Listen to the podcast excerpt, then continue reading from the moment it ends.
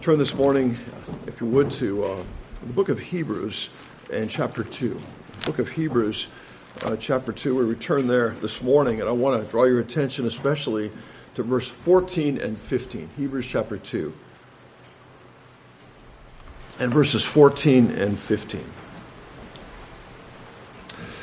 Therefore, since the children share in flesh and blood, he himself likewise also partook of the same, that through death he might render powerless him who had the power of death, that is, the devil, and might free those who through fear of death were subject to slavery all their lives. And let us pray. Father, again, we come into thy presence and, and thank you for the, the privilege we've had of such precious worship to lift our, our hearts to Thee. And, and Lord, I these moments would ask for the, the help of your Holy Spirit as we look into this particular aspect of your revelation. I pray that you would uh, give me understanding. I, I, pray you would help me to convey your, your word, your holy word, in a way that, that truly reflects your holy meaning behind it. And I, I do pray that you would work in the hearts of each one that is here this morning, that you would enlighten our hearts, open our hearts to behold marvelous things out of your law, and might it might it not only be honoring to thee and pleasing to thee, might it be truly good for our own souls, helpful for our own thinking and the living of the Christian life for your glory. And we ask these things in Jesus' name. Amen. Well, last time we were in uh, Hebrews chapter 2, our focus was on, on chapter 2 and verse 11.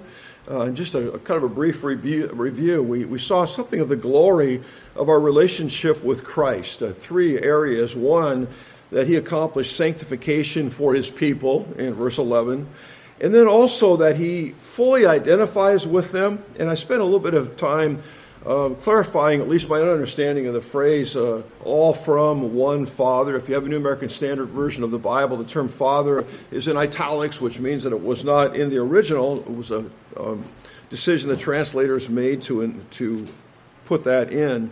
Um, King James, New King James have the translation all of one, and just to make a long explanation shorter, I'm persuaded it refers not to a someone like God or Adam or Abraham, but to something, particularly human nature. He identified with his people by taking on human nature.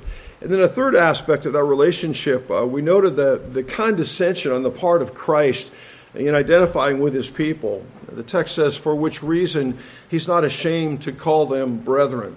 Well, then, if you move into verses 12 and 13, uh, by means of three different quotes from the Old Testament, uh, there's an emphasis on the solidarity that Christ has with his people. And that is brought out, at least in some degree, by the repetition of the term brethren that occurs at the end of verse 11 uh, and beginning verse 12, he is not ashamed to call them brethren. Uh, verse 11, then verse 12, saying, I will proclaim your name to my brethren. And it's also seen in, in a reference to them as children in verse 13, right at the end of the verse, uh, the children whom thou hast given me. And when you hear those, those words, the children whom thou hast given me, your mind might go to John chapter 17. It's very much like the, the words of our Lord and his high priestly prayer. This is the, the night before he was crucified in verse 2 of John chapter 17 even as thou gavest him authority over all mankind, that to all whom thou hast given me he may give eternal life. And again, in that chapter, uh, verse 9, um, I ask on their behalf. I do not ask on behalf of the world, but of those whom thou hast given me, for they are, are mine. And also in John 6 37, all that the Father gives me shall come to me, and the one who comes to me I will certainly not cast out. In John 6 39, this is the will of him who sent me, that all that of all that he has given me I lose nothing but raise it up on the last day. Well, then in verses 14 and 15, uh, this thought of our Lord's identity with um, uh, identity uh, with those whom the Father had given him, it receives greater prominence and, and, development. The identity with his people, it's by means of his incarnation, it's by means of his uh, taking on human flesh. And that's, that's followed by two clear reasons or purposes for the incarnation. So, verses 14 and 15, two reasons or two purposes why it is that Jesus took on human flesh. And, and, I think this consideration will help us to understand why the eternal Son became man and also why it is that he had to die on the cross. And just the, the subject matter here will be, a, I think, a, a precious preparation for observing the Lord's table as well. So, three main points or three main thoughts this morning. In the first place, I just want to um, underscore the fact of his incarnation. The fact of his incarnation. The beginning of verse 14 since then the children share in flesh and blood, he himself likewise also partook of the same. Now, by incarnation, just a bit more of, a, of an expansive definition, it's the art of assuming flesh or taking a human body and the nature of a man. So it has regard to um, our Lord becoming a real, actual human being. Um, there was a point in, in time when the eternally existent Son of God became man. In verse 11, this reality, it's briefly referred to, I believe, by the words all of one. Um, is having the same human nature as his people. And, and here the point is made a bit more expansively. Since the children share in, she- in flesh and blood, since that is the case, since that is their condition, the Lord partook of the same nature. It, it corresponds to the teaching of John chapter 1, where we read about the, the Word that was God and the Word that was with God. At a particular point in time, the Word became flesh and dwelt among us, and we beheld His glory. Same kind of thought here. So, three brief observations under this first heading. First of all, the language especially has reference to those whom the Father has given to the Son. We made some reference to that. Verse 14 surely has the same children in mind as verse 13. Um, and, and the children that God has given me.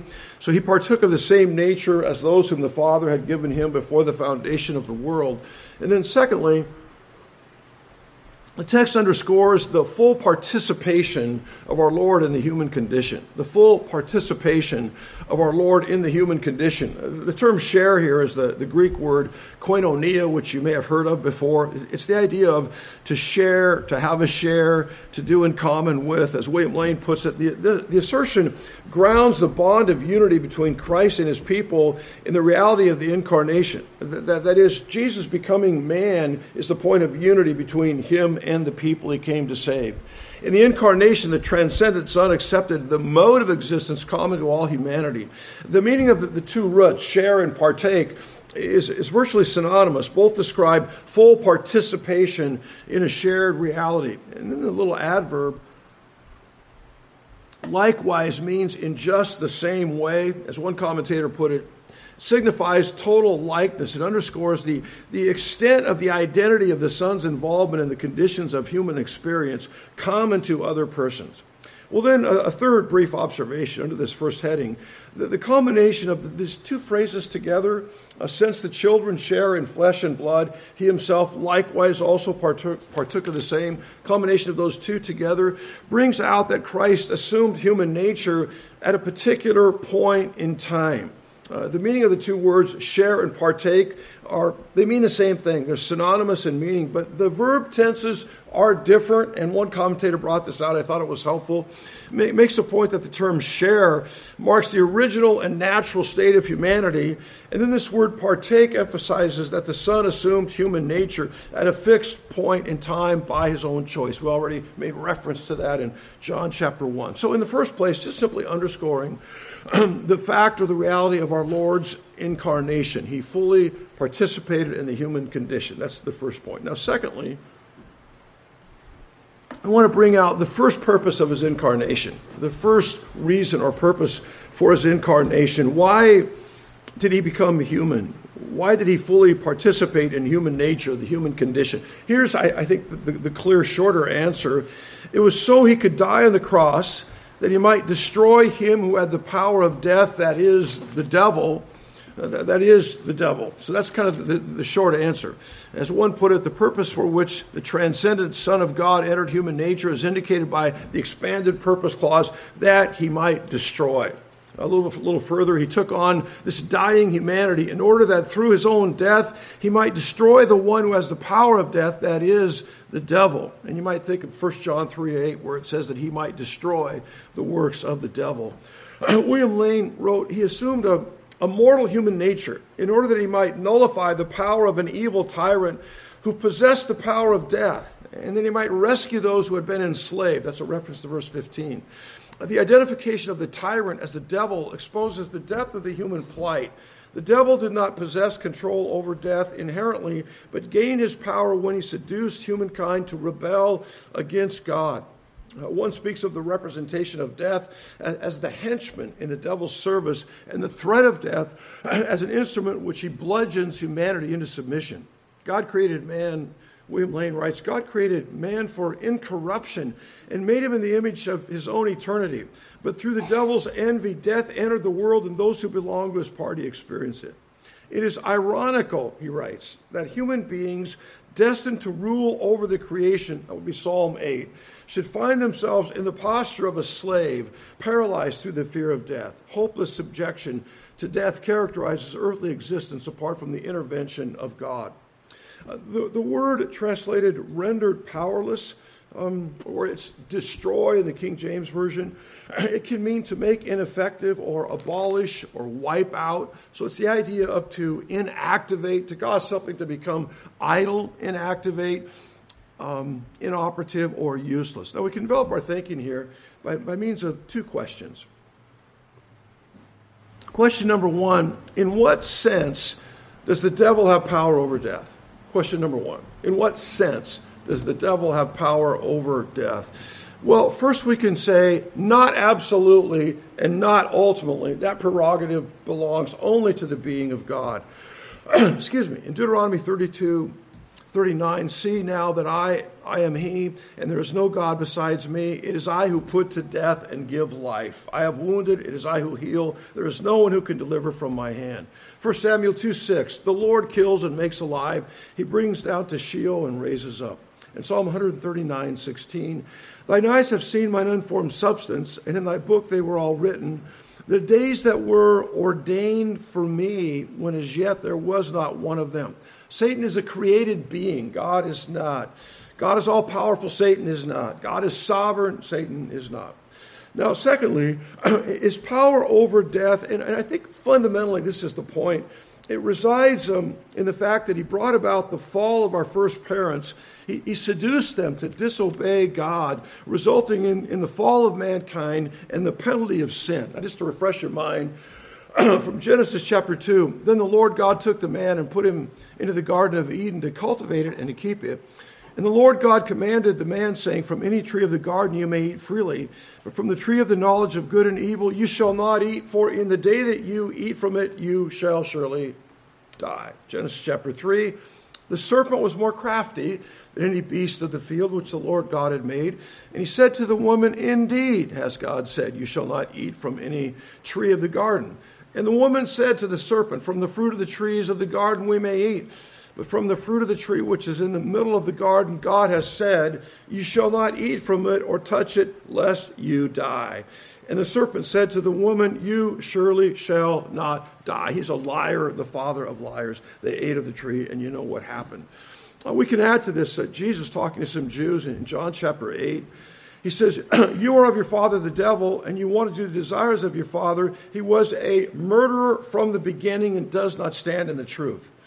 And in 1 John chapter 3 and verse 12, it says, Not as Cain, who was of the evil one and slew his brother. So, although Cain was responsible for the murder of his brother, he's presented here as belonging to the evil one. And the influence of the evil one was not forgiveness or not love, but rather he slew or he murdered his brother. So, excuse me, his power over death involves this initial seducing of our first parents, but also um, his seduction of Adam and Eve. Because of that, death passes on the entirety of posterity. Romans chapter 5 and verse 12 Therefore, just as through one man sin entered into the world, and death through sin, so death spread to all men because all have sinned. And one writes his power over death is seen in his perpetual activity as a destroyer, his perpetual activity as a destroyer, his ongoing influence as God of this world. 1 Peter 5 8, be of sober spirit, be on the alert. Your adversary, the devil, prowls about as a roaring lion, seeking someone to devour. Robert Martin adds another in that as an accuser, he challenges God to execute upon all the guilty the death sentence the law demands. Revelation 12:10 I heard a loud voice in heaven saying, Now the salvation and the power of the kingdom of our God and the authority of Christ have come, for the accuser of our brethren has been thrown down, who accuses them before our God day and night. in Zechariah chapter 3 and verse 1, then he showed me Joshua the high priest standing before the Lord and Satan standing at his right hand to accuse him. Question number two How does Jesus' death render the devil powerless with reference to the Christian? And the answer to that is by his death on the cross, he paid the penalty that our, that our sins merited and deserved. His death was a full satisfaction for the wrath of God against sin. That's brought out down in verse 17, where he's a propitiation for our sins. He fully satisfies the wrath or the justice of God against sin. So, relatedly, his death on the cross, it, it releases us from the liability of punishment that we know that our sins deserve. So, his accusations no longer have power, they no longer have strength, not because we're not sinners, we know that, that we are, but because the penalty for them has been fully paid, fully satisfied on the cross. As one author put it, by his death on the cross, Jesus took his own body, in his own body, the penalty due to his people's sins. By the sacrifice of himself, he made propitiation for our sins. And by his actions, he released those from whom he represented from liability to the second death, the eternal punishment of the guilty in hell as the punishment for their sins. And by rele- releasing us from liability to the second death, he changes also the character of our physical deaths, so that as the Heidelberg Catechism says, our death is not a satisfaction for our sins, but only a dying to sins and entering into eternal life. By his death, Jesus therefore stripped the devil of his power of accusation so that he cannot prevail against the brethren of Christ.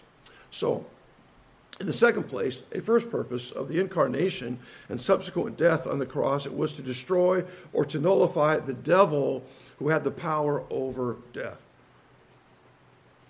Secondly, excuse me, thirdly, the second purpose of the incarnation was liberation. Uh, kind of a key word first is destruction. Now, a key word would be liberation or deliverance. It was to deliver those who, through the fear of death, were subject to slavery all their lives.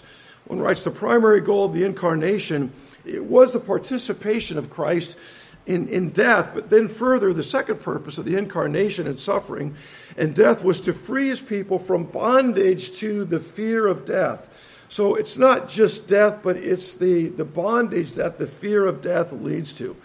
the, the sense of the term free here is to grant freedom, to free from confinement or some uh, service, and, and, to fear. Um, can be understood as an emotional experience in anticipation of some, uh, some pain or danger, and often it's accompanied, accompanied by a desire to flee or, or to fight. So, to me, um, this is as much of the glory of the gospel of Christ right here. I'll give you two reasons why I think right here, at least to my own heart, this is, this is much of the glory of the gospel. It's for two reasons together. Number one, because all unsaved people, all unsaved people, are subject to the fear of death that leads to a condition of slavery all their lives. That's the condition of the unsaved. That's the condition of all unsaved people. The, the thought, inherit and be subject to it's to be under the power or sovereign sovereignty of another or others. It's presented as being not, a, not an occasional or sporadic thing, but this is the ongoing, settled condition of all people, all unsaved people. I, I think it's true, especially for two reasons. Others may come to your mind. There is this fear of death, number one, I believe, because everybody knows it's an eventuality that cannot and will not be avoided. Everybody understands you, you can't avoid this. now, in this world, one might be aware of another's experience, maybe terrible economic hardship, and you think, I hope that doesn't happen to me, and it may not. In this world, one may know of another who's undergoing some, some kind of horrendous pain and thinks, I hope that never happens to me, and it may not. Occasionally we have to attend a memorial service for one that we love or care about. And um, upon any reflection, we know or one knows that will happen to me as well. That there's no way that I can escape the appointment I have with the grim messenger or the dark messenger of death. So the, this fear of death, it's the ongoing condition of the unsaved because they know the reality is certain. No matter what they do, ultimately, they know they can't escape this. And also, I think because its occurrence normally is uncertain. We know that it will happen, but we also know it could happen at any time. So, both these things, I, I, think, contribute to this idea of the fear of death that leads to bondage all the days of the unsaved in this life. F.F. Bruce wrote The fear of death is the most potent fear. Through fear of death, many men will consent to do things that nothing else would compel them to do. Some braver souls, it is true, will accept death sooner than dishonor. But for the majority, the fear of death can be a tyrannous instrument of coercion, and death is indeed the king of terrors to those who recognize the penalty of sin. A little longer quote here. The fear, the fear of which the writer speaks is connected with conviction of sin, a persuasion of God's displeasure, and an expectation of judgment beyond the grave. Men outside of Christ, he's enslaved by this fear. Unjustified sinners are haunted by the dread of their certain approaching death. All men, by virtue of the testimony of their consciences, know it is appointed unto men once to die and then judgment. God endowed consciences with, with his knowledge, and he wrote the moral law on the heart. This knowledge produces a fear that binds men all their days. So, this is the tragedy of the unsaved human condition. So, we can say this the fear of death that is prominent among the unsaved, that that is warranted. It's warranted because God has written his law in their heart, and they know that it's appointed for once for man to die and then the judgment. But secondly, the, the gospel to me is glorious because it's the only means of being delivered from this power. It's the only means of being delivered from the reality of the fear of death. Now you ask, well, how does it do it? You're probably there already. How does the gospel deliver us from the fear of death? By the perfection of the atoning death of Christ on the cross. One of the ways that the gospel delivers us from the fear of death, it's what Christ uh, accomplished in our behalf.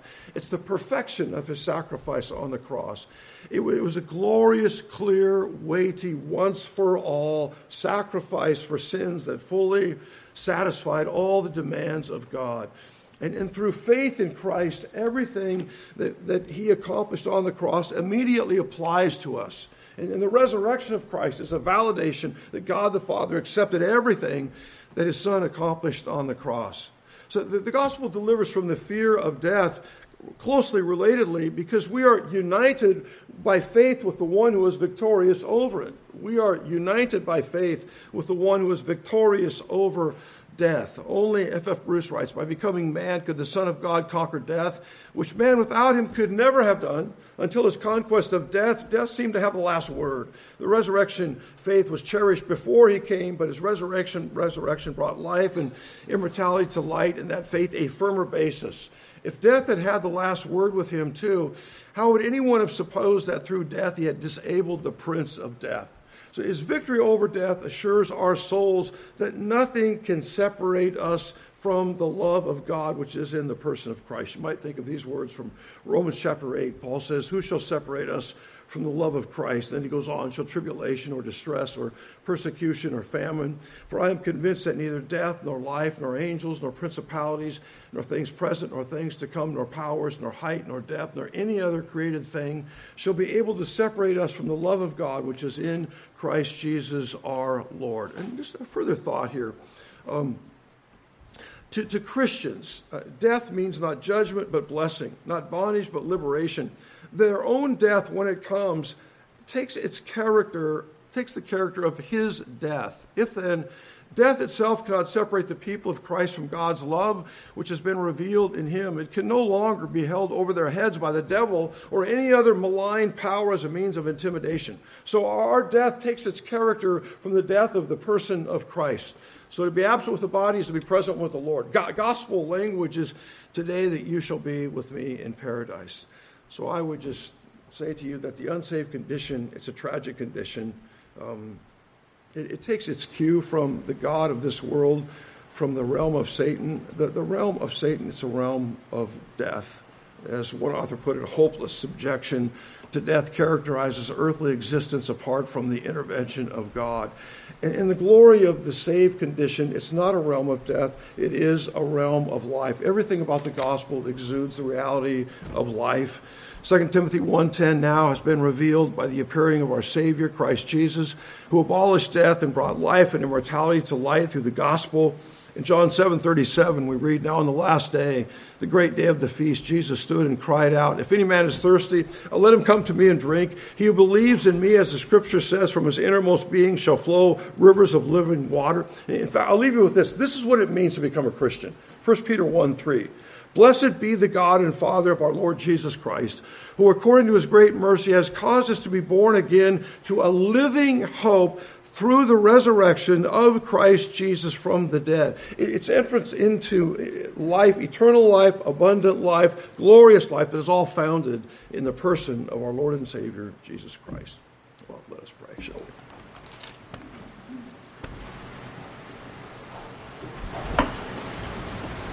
Father, we thank you this morning for the, the glory and the power of the gospel. We thank you for your pure and precious and holy Son and, and his obedience to your will and his very purposes for taking our place on the cross. We thank you for this deliverance from the fear of death. We thank you that you raised him from the dead. We thank you when we come to him in faith. We are raised up to new life in Christ. We thank you for the reality and the glory and the power of the resurrection and this deliverance from the fear that uh, that affects so many people apart from your pure and precious and holy Son. And we thank you in Jesus' name. Amen.